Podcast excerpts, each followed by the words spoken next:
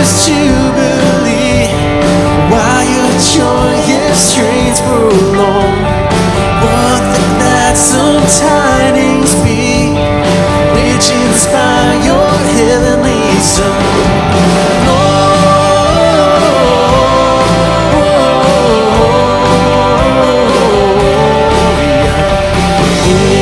Chelsea's day, yeah. Oh,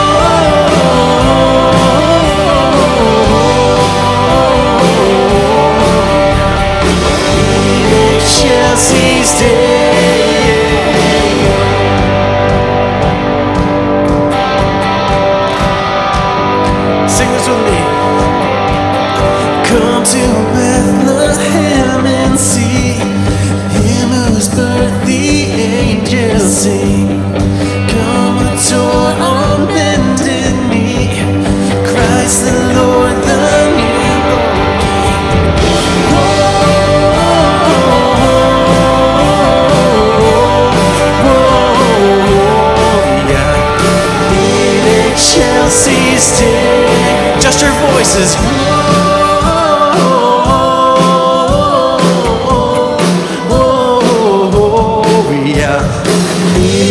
Chelsea's day, oh, oh,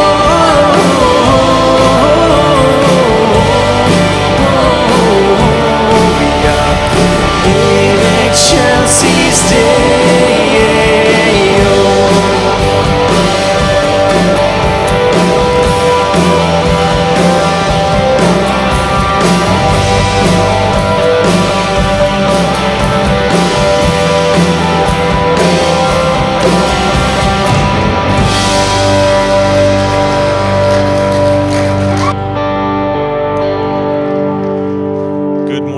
Bible Chapel family, we are so happy you're here with us today. We just want to welcome you here this morning. Christmas is coming. Christmas is here.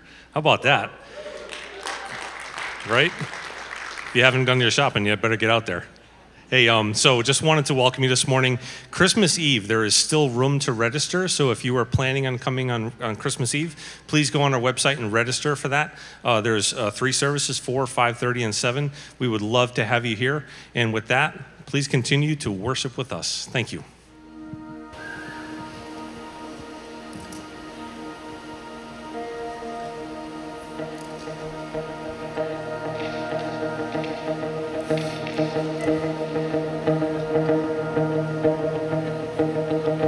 Sing this with me. Hark the herald angels sing, glory to the newborn King.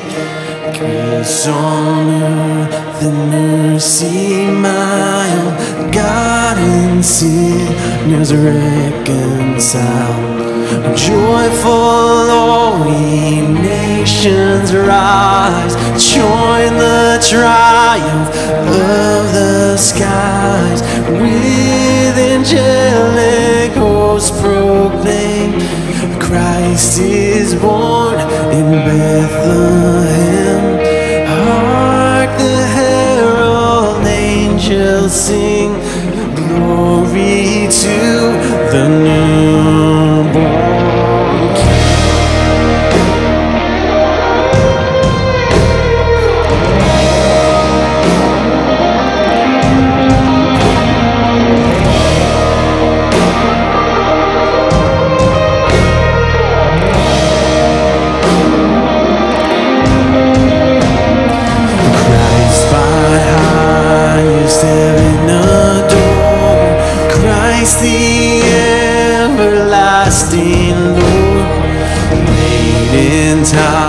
Behold him comes, offspring of the virgin's womb. Veiled in flesh, the God is seen, really incarnate deity. Pleases men with men to dwell, Jesus or Emmanuel. Shall sing glory to the newborn King.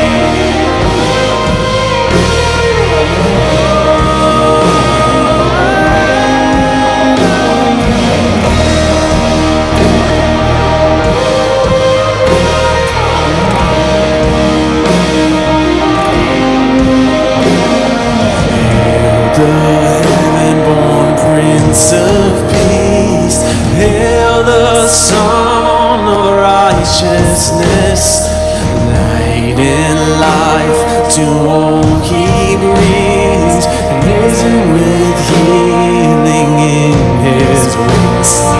Mild delays His glory by, born that no more may die, born to raise the sons of earth, to give them second birth. Hark, the herald angels sing, glory to the newborn King, the newborn King.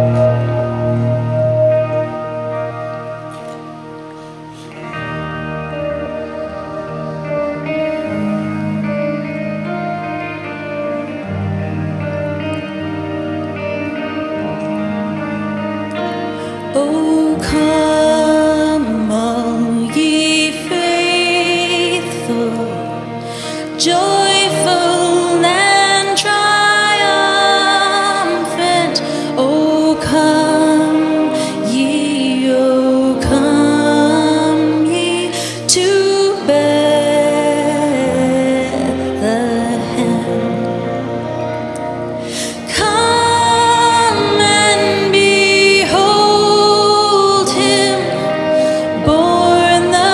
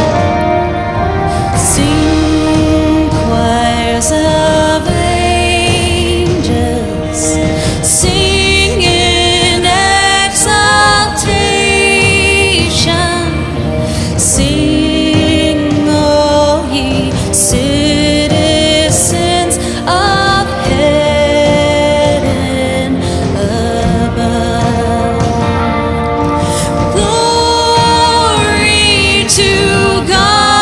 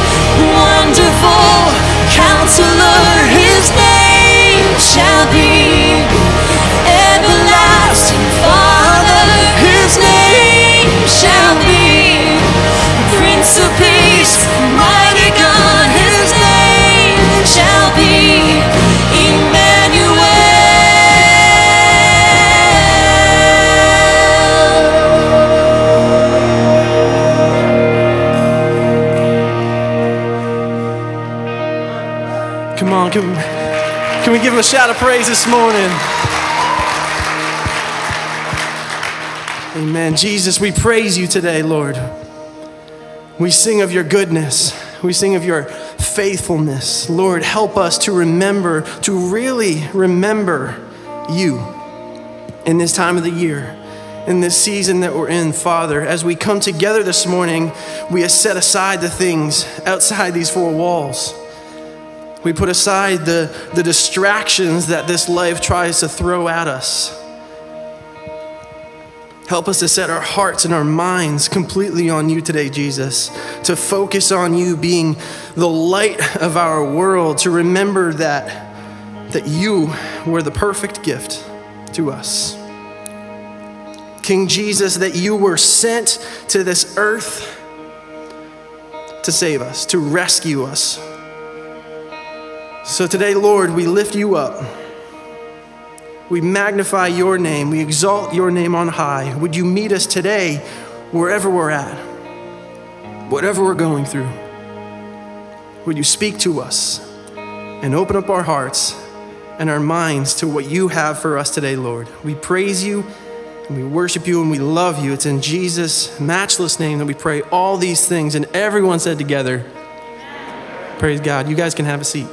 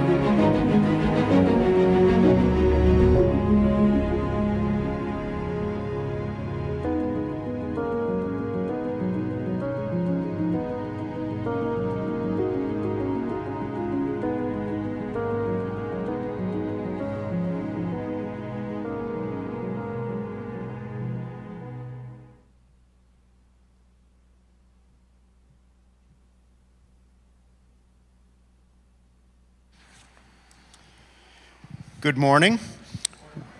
We are Jim and Mary Adams, and this morning we light the candle of love. 1 Peter 1:3-9. Blessed be the God and Father of our Lord Jesus Christ. According to his great mercy, he has caused us to be born again into a living hope through the resurrection of Jesus Christ from the dead, an inheritance that is imperishable, undefiled, and unfading, kept in heaven for you, who by God's power are being guarded through faith for a salvation ready to be revealed in the last time. In this you rejoice, though now for a little while, if necessary, you have been grieved by various trials, so that the tested genuineness of your faith, more precious than gold that perishes though it is tested by fire, may be found to result in praise and glory and honor at the revelation of Jesus Christ. Though you have not seen him, you love him. Though you do not now see him, you believe in him and rejoice with joy that is inexpressible and filled with glory, obtaining the outcome of your faith, the salvation of your souls. Romans 8, 1 through 4, and 13 through 17. There is therefore now no condemnation for those who are in Christ Jesus. For the law of the Spirit of life has set you free in Christ Jesus from the law of sin and death. For God has done what the law, weakened by the flesh, could not do. By sending his own Son in the likeness of sinful flesh and for sin, he condemned sin in the flesh in order that the righteous requirement of the law might be fulfilled in us, who walk not according to the flesh, but according to the Spirit. For if you live according to the flesh, you will die. But if by the Spirit you put to death the deeds of the body, you will live. For all who are led by the Spirit of God are sons of God. For you did not receive the spirit of slavery to fall back into fear, but you have received the spirit of adoption as sons, by whom we cry, Abba, Father. The Spirit himself bears witness with our spirit that we are children of God, and if children, then heirs, heirs of God and fellow heirs with Christ, provided we suffer with him in order that we may also be glorified with him. Philippians 4, 4 through 9. Rejoice in the Lord always. I will say it again, rejoice. Let your gentleness be evident to all. The Lord is near. Do not be anxious about anything, but in every situation, by prayer, petition, with thanksgiving, present your requests to God. And the peace of God, which transcends all understanding, will guard your hearts and your minds in Christ Jesus. Finally, brothers and sisters, whatever is true, whatever is noble, whatever is right, whatever is pure, whatever is lovely, whatever is admirable, if anything is excellent or praiseworthy, think about such things. Whatever you have learned or received or heard from me or seen in me, put into practice, and the God of peace will be with you. Revelation 21, 6 and 7, and he said to me, it is done. I am the Alpha and the Omega, the beginning and the end.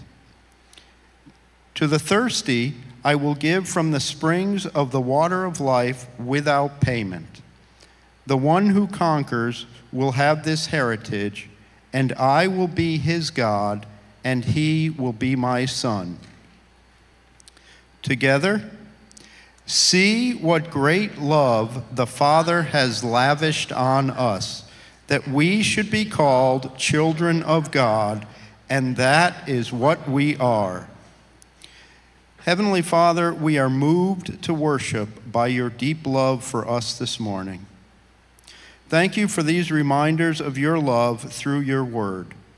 Thank you for the redemption we have in Jesus, because he came as part of your perfect plan to redeem us by his blood, providing forgiveness of sin and eternal life. Oh, what great love!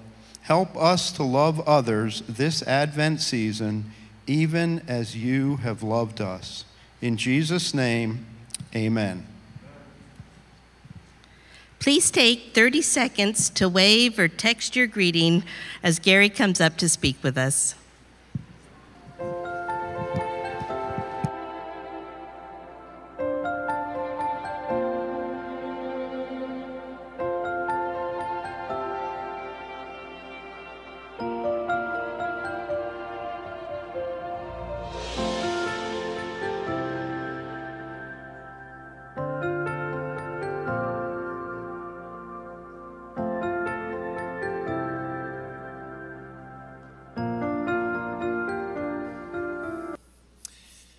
Well, welcome once again to our final Sunday of Advent. Merry Christmas to you all.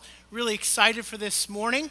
And my name is Gary. I'm the lead pastor here at GBC. I'm excited to welcome you, give you those season greetings. And we want to begin actually this morning with a special greeting from our friends in Lacoste, Haiti. So check this out.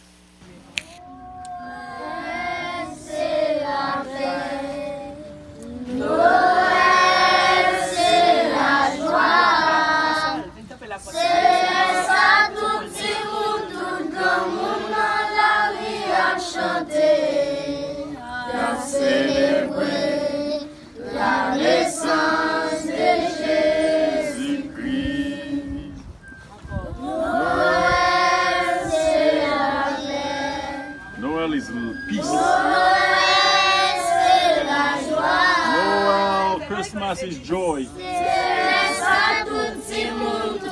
the time when children and adults there singing and celebrating the birth of Jesus Christ.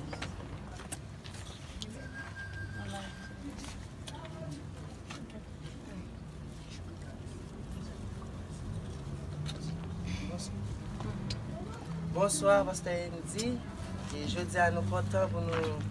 Good evening, Pastor Andy. Today we are happy Today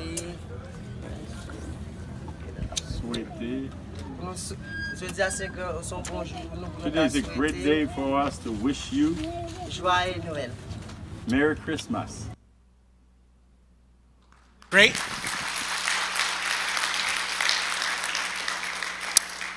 You know, it's been a great morning already, hasn't it? The worship set this morning, so appreciate the band. It's so good to hear from Jim and Mary reading scripture, these Advent readings every week, and then to get this Christmas greeting from our friends down in Haiti is really just precious.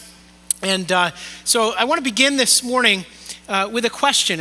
My heart really this morning is that we, even on Christmas Sunday, that we not play church, and that we not miss what God has for us and what he wants to share with you this morning, particularly if you're tuning in and you have yet to follow Christ.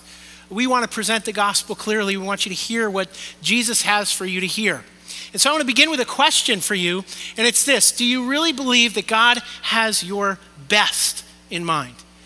Do you believe that God has your best in mind, despite what your circumstances may be? I'm not talking health and wealth gospel or prosperity gospel here, that do you believe God wants you to be rich and never get sick? No.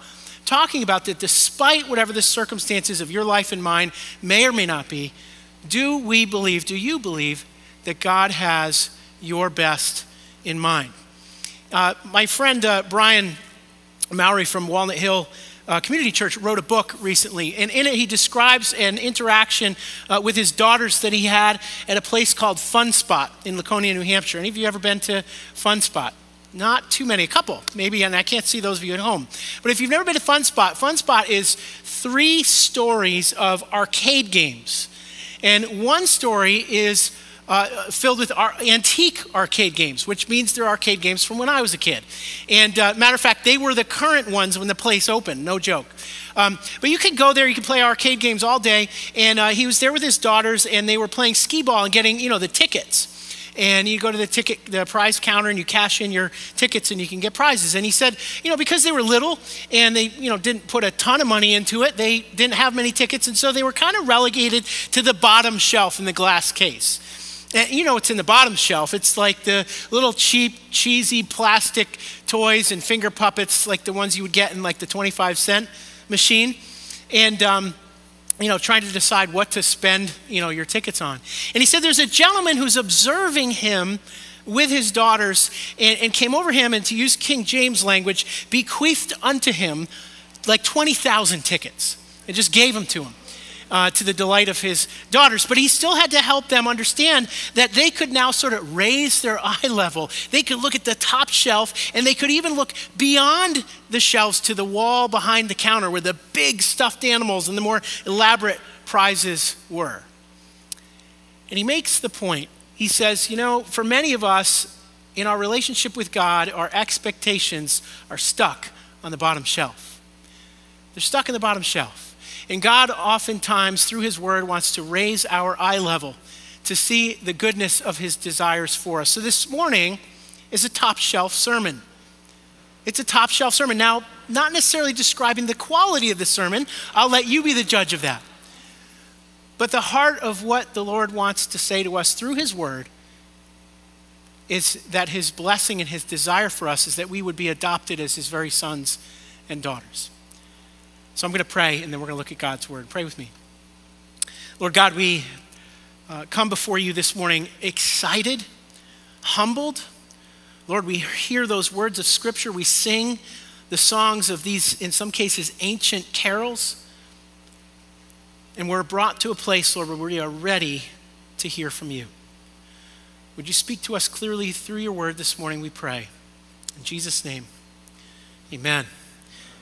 Well, we are in this series. This is the final morning of our series, Just Right, from Galatians 4 through 5. And the series begins with this, or sort of wrapped around this idea that God sent his son. That is the central theme of the entire passage. God sent his son. That's each week. And so the first week we looked at was the beginning of the verse that begins, when the time had come to completion, God sent his son.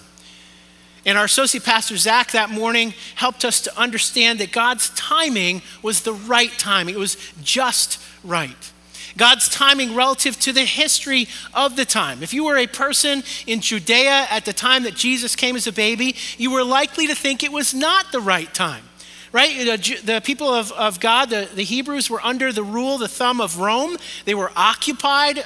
They were restricted in a lot of what they could do in terms of their traditions. And while there was a great longing and messianic expectation for delivery, at the same time, they were probably in a mindset that now is less than idyllic. But yet, from God's point of view, in terms of his sovereignty, as Zach shared with us, not only was it the time of the Pax Romana, the peace of Rome, and a new Roman road system, and also the lingua franca, the language that united the whole known world at the time, and all of those things perfectly set up the spread and distribution orally of the gospel after Jesus died, was buried, rose again, and returned to the Father's right hand in heaven. And as the apostles went out, again, in God's sovereignty, it was the perfect time for Jesus to come. But Zach also helped us to understand that in the context of Galatians chapter 4, Paul's actually talking about the time coming to completion in reference to the law, that the law had served its purpose in leading us to Christ, leading us to the Messiah. And so it was indeed the right time. It was, as it were, as if history was pregnant for the coming of Christ. So that brings us to week 2, as Dave Hummiston, one of our lay preachers here at GBC, talked to us about the right way in which Christ came to us, that Jesus comes, God sends his son, born of a woman, an infant. Isaiah chapter 7 says, the virgin will conceive and give birth to a son, and you will call his name Emmanuel. We sung those words this morning, God with us. God with us. He comes in the right way. Again, not the way that perhaps the people of the time or even you or I would choose, but Jesus comes as a baby, and coming as an infant, he leaves us really just two responses. One, to ignore, reject, walk away, and the other is simply to worship. There's no discourse that can take place with Jesus at this time. He's an infant. He's dependent on his mom and his dad and others in his community. And he comes, and the response is simply worship by the shepherds and others. He comes in the right way. That brought us to last week. And our missions pastor, Andy Bonner, talked to us about the right reason that Jesus comes. Jesus comes in our scripture, when the time came to completion, God sent his son, born of a woman, born under the law, to redeem those under the law. That's you and me this morning. To redeem those under the law.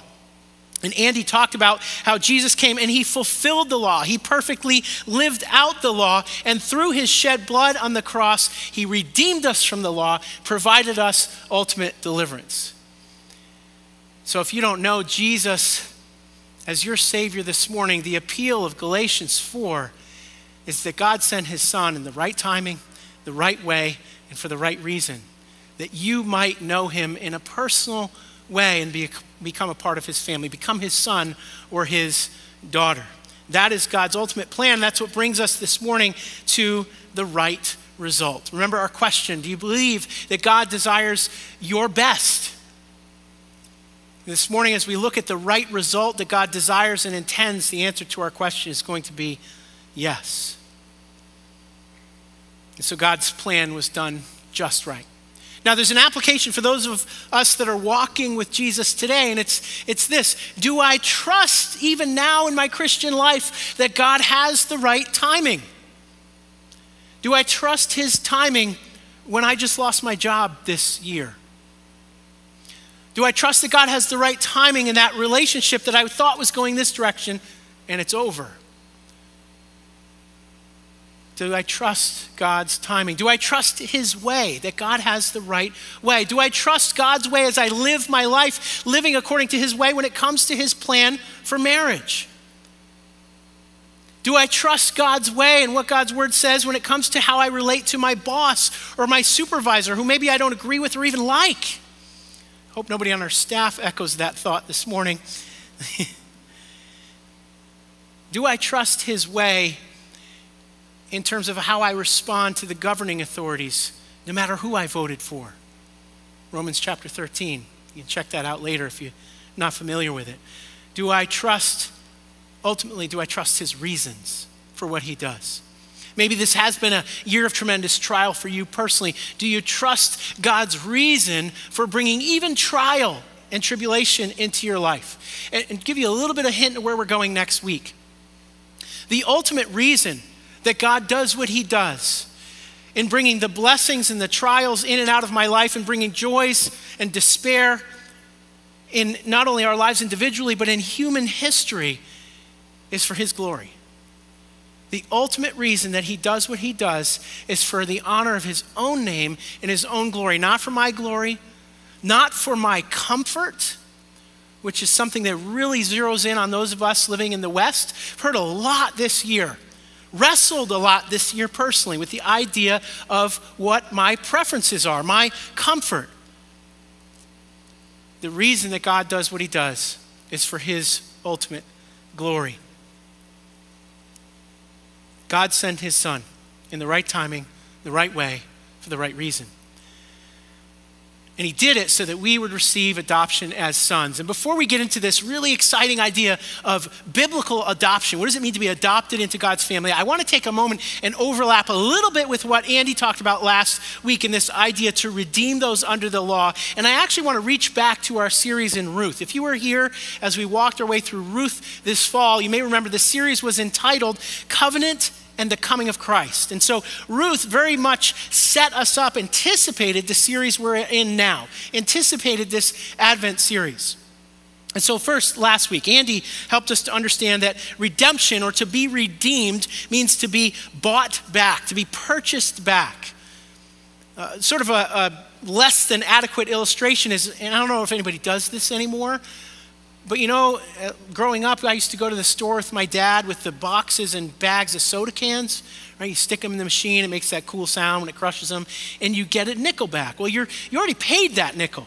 That is redemption. It's being bought back. Again, it's an imperfect illustration from a biblical standpoint. And some of you have probably never done that. You're going like, really? You can get a nickel back? It's also a band, by the way. It's okay, you can laugh. But redemption in the Bible is built off, and we began with the redemption laws of the Old Testament when we talked about Ruth. There are three of them in Leviticus and Deuteronomy. There's the redemption of property and the redemption of personhood, someone who is bound in indentured servitude or slavery. We read about those in Leviticus chapter 25. And then there's the redemption of progeny, or the family line, through the Levirate marriage law that we saw in Deuteronomy 25. That third law was sort of the main topic of the book of Ruth. This morning, we're kind of zeroed in on this redemption of person. Why? Because the New Testament teaches us, particularly in places like Romans 6 and Titus 2, that we have been redeemed or bought back from our slavery and our bondage to sin. Something that began all the way back in the Garden of Eden when Adam and Eve rebelled against God, and we inherit this sinful flesh, and we need redemption. Now, before we talk about what Christ has done in redeeming us, we have to wrestle a little bit with this word sin. And Dave hinted at it a couple of weeks ago, but sin in our culture has sort of been put on the shelf, right? We'll use words like mistake or struggle or things like that, and that's not entirely inappropriate, but it comes up short. And I love what Paul Tripp says in his devotional, New Morning Mercies. He says this. He says, we tend to think of sin as the breaking of a set of abstract rules, but sin is much more than that. Sin is the breaking of a relationship that results in breaking God's rules. Sin is personal and relational, even if you're not conscious of it in the moment that you are sinning. Sin questions God's goodness, wisdom, faithfulness, and love. It challenges God's personal rule. Sin says, I know better than God. Sin is, and I will insert here, always personal. As an aside, when David repents for his sin of adultery and murder, he says in Psalm 51, against you and you only have I sinned. Now, David is not dismissing or denying the hurt and the pain that he's caused in the people in his life, but he's acknowledging that ultimately the relationship that he's broken is with the Lord himself. Sin is always personal, and so Tripp ends his quote by saying, this is why Jesus suffered and died in your place, in my place, that we would receive forgiving grace. So Paul in Galatians talks about the fact that we are redeemed from under the law. We're forgiven. Now in the New Testament, Paul writes several letters. If you're not familiar with the Bible, most of the New Testament is the four Gospels of the narrative of Jesus and what he came and did. And then the largest chunk of the rest of it are the letters of Paul. And Paul writes to many churches that are just sort of in their early stages of growth and development, churches often that he planted. And the letter we're looking at this morning is the letter to Galatians. It's written to churches in a region called Galatia. And in this letter, he's addressing what we just read. We've been redeemed from under the law, but he does it with the utmost brevity. It's very, very brief. Romans chapter 8 is a companion or parallel passage where Paul talks about the same topic, but he's writing now to the Christians gathered in Rome. And he elaborates or very much expounds on what he's talking about in Galatians 4. Listen to what he says, and this is in Romans 8 chapter, and this was part of our Advent reading this morning. So we're going to read that again. Verse 1 of chapter 8. Therefore, there is now no condemnation for those in Christ Jesus. Amen. Praise God. Because the law of the Spirit of life in Christ Jesus has set you free from the law of sin and death. What the law could not do, since it was weakened by the flesh, God did. I love that line. He, that is God, condemned sin in the flesh by sending his own Son in the likeness of sinful flesh as a sin offering, in order that the law's requirements would be fulfilled in us who do not walk according to the flesh, but according to the Spirit. And so what Paul is saying here is he's saying for those of us who have trusted in Christ, there is now no condemnation. What Jesus came and he did, he came as a baby. He lived a perfectly sinless life. He went to the cross, died the death that I deserved to die, rose from the dead, conquering the grave, and ascended to heaven where he intercedes and advocates for you and me. But what Paul says, what the exchange that took place is that because what we could not accomplish in our sinful humanity, God did. And he did so by sending Jesus, and he uses the term as an offering, something that brings to mind the Old Testament sacrifices, the offerings of the blood of animals that were to temporarily cover sins. Jesus is sent as an offering that once for all, Hebrews tells us, eradicates sin. And so there's an exchange. The biblical word is propitiation. It's a substituting atonement. Him for me, innocent for the guilty. And Paul says the law is satisfied. He expounds on what he said in Galatians. Now, furthermore, Paul uses the term law in Romans differently than how he uses the term law in Galatians because of the brevity. In Romans, Paul uses the term law at some points in terms of God's overall controlling, governing power, the law of God, if you will. At other times, he uses the law to refer to the Old Testament in its entirety, generally about the Old Testament. But then he also talks about the law in terms of the Mosaic law and the Pentateuch, the law to God's people. And here in verse 2 of chapter 8, He uses the term law in terms of a principle, a law of God, namely the law of sin and death. The law of sin and death. What is the law of sin and death? Well, if we look at the rest of Scripture, we can just jump back to Romans chapter 3, verse 10, verse 23, but it's rooted even in places like Psalm 14. What is the law of sin and death? It says, the soul that sins, it shall die. The soul that sins, it shall die. That is the law of sin and death. Again, beginning it with the historical people of Adam and Eve who rebelled against God and were punished by him with death. Death entered the world. And when the Scripture says the soul that sins, it shall die, it's talking not just about physical death that entered the world at that time, but spiritual death, or what the Scripture calls the second death, eternal separation from God for all eternity, or what the Bible calls hell. So here we are on Christmas morning with the lights and the carols talking about hell. Why? Because you will never, and I will never, be able to receive and worship this child. God sent his son, born of a woman, born under the law, to redeem those under the law until we understand what we have been saved from. Until we understand our rebellion, our sin, and what the cost is. Paul says, there is now no condemnation for those who are in Christ Jesus. So if you have trusted Christ this morning, there is no condemnation. It does not matter what you've done or what you do. But the truth is that the opposite reality is also accurate. There is now only condemnation for those who are apart from Jesus Christ. And aren't we so grateful that God did indeed send his son Jesus? The Bible is really clear, and it is exclusive. That is the gospel. There's one way. God sent his son.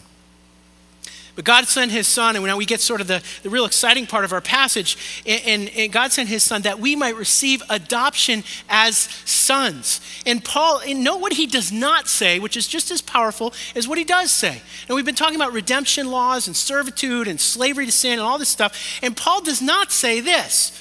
God sent his son, born of a woman, born under the law, to redeem those under the law, that they might be freed slaves, that you might be servants of God now. Now, he does talk about that in Romans 6.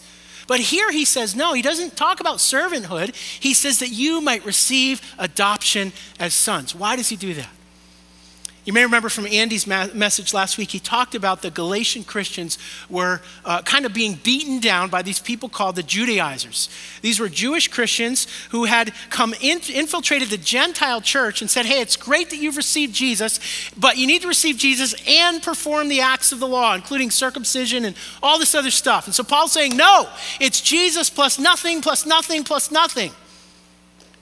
Adoption as sons. And so Paul tells this to the Galatians and to you and me this morning as an encouragement about God's lavish, abundant grace. And the Bible does say that we are servants of God. The Bible also said, Jesus in John 15, that we are friends of God, but we are also sons and daughters. We are all of those things. So I wonder this morning, do you see yourself as a son or daughter or as a servant? Do you see yourself as a son or daughter or a servant? It brings us to this idea of adoption. Paul says adoption as sons, and if you keep reading in Galatians, the next two verses, he says this, and because you are sons, God sent the Spirit of his Son into our hearts, crying, Abba, Father. So you are no longer a slave, but a son. And if a son, then God has made you an heir. Or in Ephesians 1, where Paul says, he that is God predestined us to be adopted as sons through Jesus Christ for himself. For himself, according to what? According to the good pleasure of his will. Remember our opening question? Do you believe God desires your best? Here the Scripture tells us that God has adopted us into his family by trusting Jesus for his own self because of the good pleasure of his will. Back to Romans real quick. I told you it's a parallel, a companion passage to Galatians 4. Listen to how similar this sounds to what we just read in Galatians 4.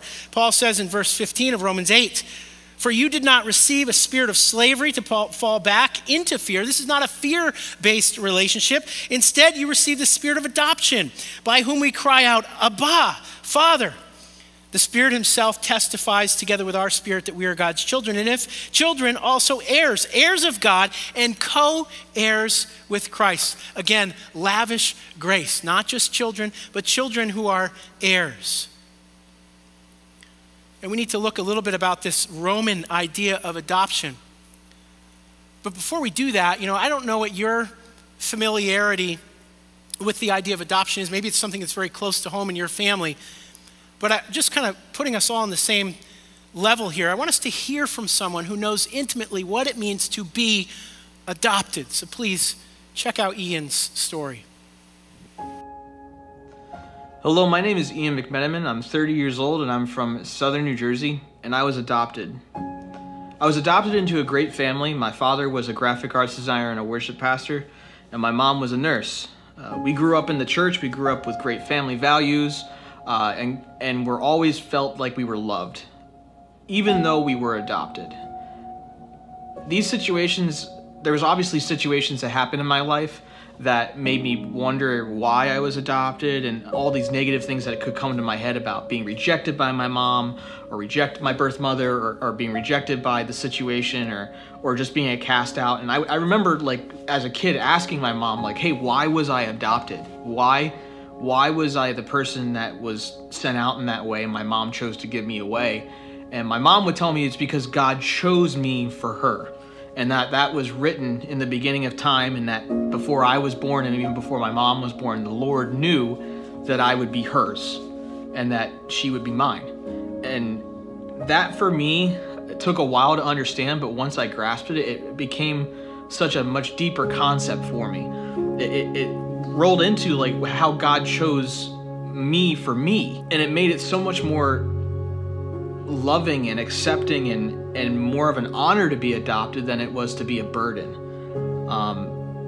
There is a worship leader that I grew up listening to as a kid that his favorite line was breaking off rejection with the spirit of adoption, and he would just sing this over and over again, and it was almost something like a nursery rhyme, and it was as a concept was super elementary, but really deep. And it stuck with me until this day.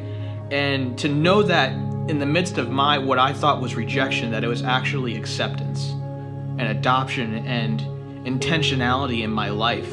And I think that's what God wants for all of us in this. He wants us to feel that acceptance as his son or daughter, as an heir to what he has for us in our lives and the blessings he wants to give us. I think of the scripture that my father would say over me every night, and it was Jeremiah 29:11. For I know the plans I have for you, says the Lord, plans to prosper you, not to harm you, plans to give you a hope and a future. And I feel like I have a future now, and I feel like I have the hope because I'm part of the family. I'm part of that group of people, and that relationship with the Lord is so profound that it's forever changed me. And that's what matters at the end, and that's what adoption means to me. Isn't that cool? Yeah, you can clap. So grateful for Ian telling his story. And I was here on a day where Ian and his wife Brittany did a little gender reveal party, and they ended up having a little boy, Jagger, who's super cute. And on that afternoon after the gender reveal thing, his dad was tuned in on I guess it was on Facebook Live, but it ended up posting to Ian's wall. So what I think was intended to be very private, the whole world saw. And it was powerful because his father, his adoptive dad, was just absolutely in tears that Ian was having a son. And he just kept saying over and over again, I'm so proud of you. I'm so proud of you. I'm so proud of you. And you could see in Ian's face what that meant. This is the kind of intimacy that God has toward us in this idea that we are adopted into his family. In fact, in the text, we see both the idea in both Romans 8 and Galatians 4 of inheritance and intimacy, legality and love. On the inheritance side, in the Greek, what's translated as adoption as sons as a phrase is one word, huiothesia. huiothouseion. It's a compound word from the word huios, which means son, and tithemi, which means to put or establish. And these two words together, it literally can be rendered to put as a son, but of course for the readability, it's translated to adoption as a son. But what's noted in the language and in the context is for the purpose of inheritance. And so we could read it this way, that we are adopted as sons, and it's, by the way, it's a feminine noun, so it could be, it's more like, sons and daughters, to be established as a son or daughter for the purpose of inheritance. That's what Paul is saying. It says it both in Romans and in Galatians, where we read here. And it's not just the legal side of this. I want us to hear a little bit about, and this comes from an author named Carol Ashby. Carol Ashby writes historical fiction that's set in the time of Rome, first century Rome, and very much with a purpose of evangelism. But interestingly enough, as a writer, as an author of historical fiction, she does a voracious amount of research, historical research on what she's writing about. And interestingly, her background, her PhD is in chemistry, which some of you will probably relate to in the room or online, but it tells you the kind of mind that she has. And she says this about adoption when it comes to the idea of inheritance. She says the motivation to adopt was very different in Roman times than today. While contemporary adoption is aimed at placing a child in a loving family, as in the instance that we saw of Ian this morning, Roman adoption aimed at providing a suitable male heir to become the new paterfamilias when the family patriarch died.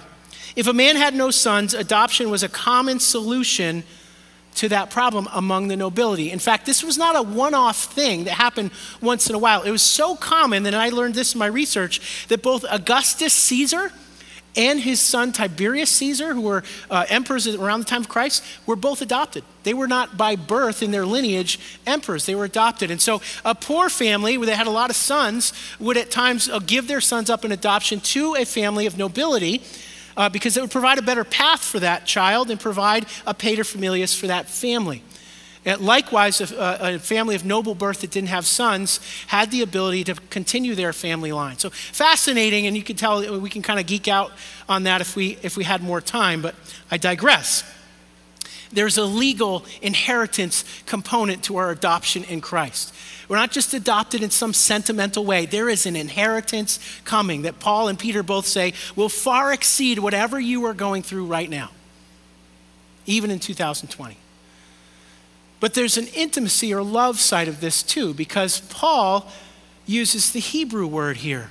He says, we receive the spirit of sonship, the spirit of Jesus, whereby we cry out, Abba, Father. Yes, I know most of us in Sunday school learned it as Abba, but it's actually Abba. And I remember when Bob McCoy was preaching on one of these two texts, and he talked about being in the airport at JFK and witnessing several Orthodox Jewish families with little kids kind of chasing after the parents, and the little boys and girls shouting through the airport, Abba, Abba, and how it gave Bob this sort of different lens, different perspective on the intimacy of what we can kind of read past here in the text. And just to drive that home a little bit further, this past week I was talking to my friend Chris. Chris pastors a large church in White River Junction area of Vermont. You see a couple pictures of him here. One is of his executive team, and you'll probably recognize, some of you, one of the members of his executive team when they visited here at Groton Bible Chapel is our former executive pastor, Frank Vitale, my former boss. But Chris also has a beautiful family, as you can see there, and both of his boys are adopted from Eastern Europe. And we were on the phone this week talking about a variety of things, and I said, hey, while I've got you on the phone, preaching about adoption this weekend, just give me some thoughts about your perspective as an adoptive dad and from your boys now that they're getting older and so forth. And he said, similar to what Ian said, he said, in our home, what's different than, say, like a natural birth type family is the idea of choice is very prominent. He said, we told our boys very young that they were adopted, and we made it clear that we chose them. He said, now that they're getting older, they're starting to echo and develop an identity around that idea. He said, the other day we were praying as a family, and my son prayed, Jesus, thank you that I was chosen to be a part of this family. Do you know that you have been chosen to be a part of the family of God through what Jesus has done for you on the cross, that he desires relationship with us. God sent his son that you might trust in his plan and so become his son or daughter, a part of his family. This morning I want to ask you, are you part of his family? Are you a part of his family? Now you might say, well, I have community, I have family. I heard somebody this week say, my bowling league is kind of like my family. It's my community, or my work team is my community, or my extended family, is my community. And there's nothing wrong with any of those things. God has designed us for relationship and for family, and all of that echoes and illustrates our ultimate family in the family of God, our eternal family. But we only gain access to that family through Jesus Christ. And so we need to make sure that we are part of the right family. Reminds me of a story, and as I tell this story, I'm going to invite the band to come out this morning and lead us in a final song. And the idea that we're ending with as we consider what Paul has said here is that we are not slaves. We are no longer bound by the law. We are redeemed. We are set free, but we're children of God. You this morning are a child of God as you trust in Jesus. Final story.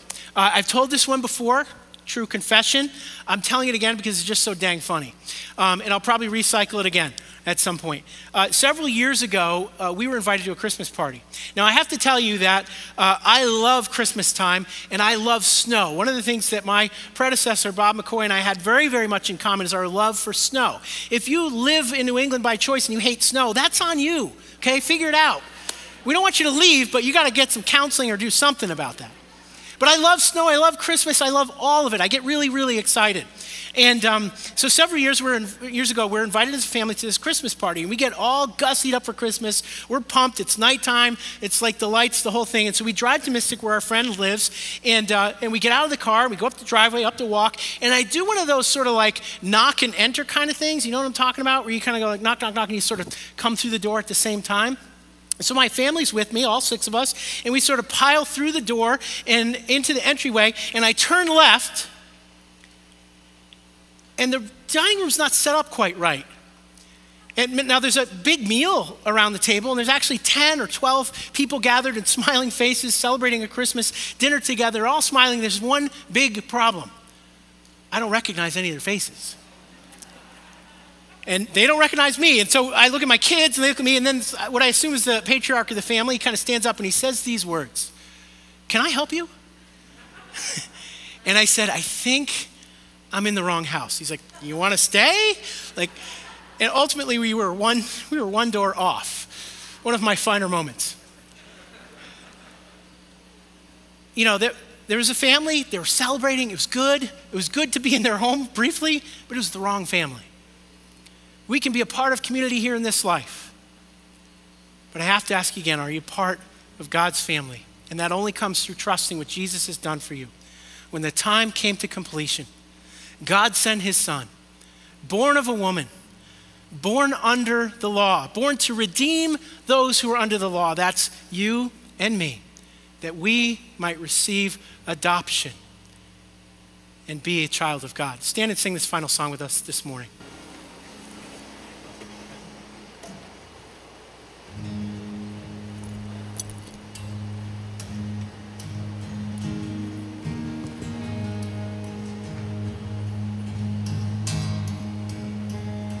You unravel me with a melody. You surround me with a song of deliverance from my enemies, till all my fears are gone. I'm no longer a slave to fear. I am a child of God. 'Cause I'm no longer a slave to fear. I am a child of God.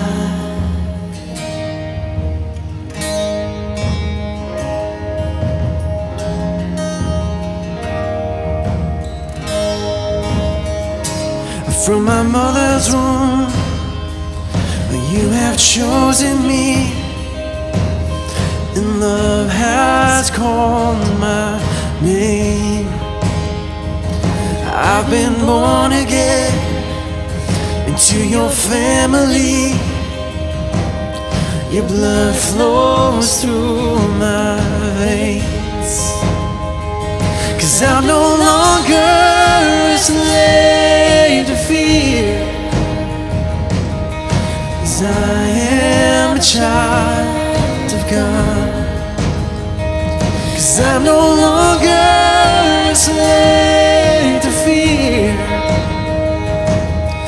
I am a child of God. Sing that again. 'Cause I'm no longer a slave to fear, I am a child of God. 'Cause I'm no longer a slave to fear, I am a child of God.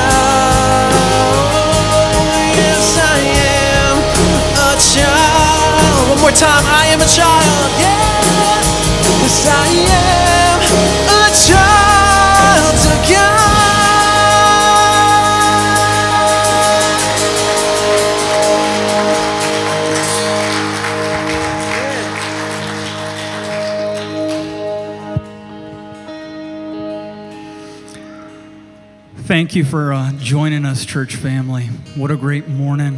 We got a wonderful week coming. We invite you to join us for Christmas Eve, 4 o'clock, 5:30, and 7. We still have some space if you want to register for in-person or join us online. We will have candles for people who come for an activity we'll be doing, but if you're watching from home, we encourage you to have a candle prepped for Christmas Eve, and we're looking forward to that. If you're new with us, stop by our Welcome Center on the way out, and we look forward to connecting with you, or click I'm New on our website. But with that, church, have a wonderful day and week, and we'll see you Christmas Eve.